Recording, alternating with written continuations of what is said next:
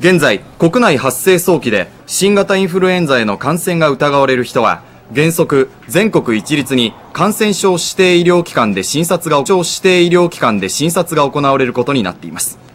明日政府の対策会議がまとめる見直し案は国内を感染の広がり具合に応じて蔓延確認未発生の3つの地域に分け人から人への感染が確認された蔓延地域では一般の病院でも診察が行えるなど地域ごとの弾力的な対応が取られるようになります。一方薬局などでマスクが品薄となっていることから厚生労働省は国内のメーカー2社に対してマスクの増産を要請していることも明らかにしていることも明らかにしました。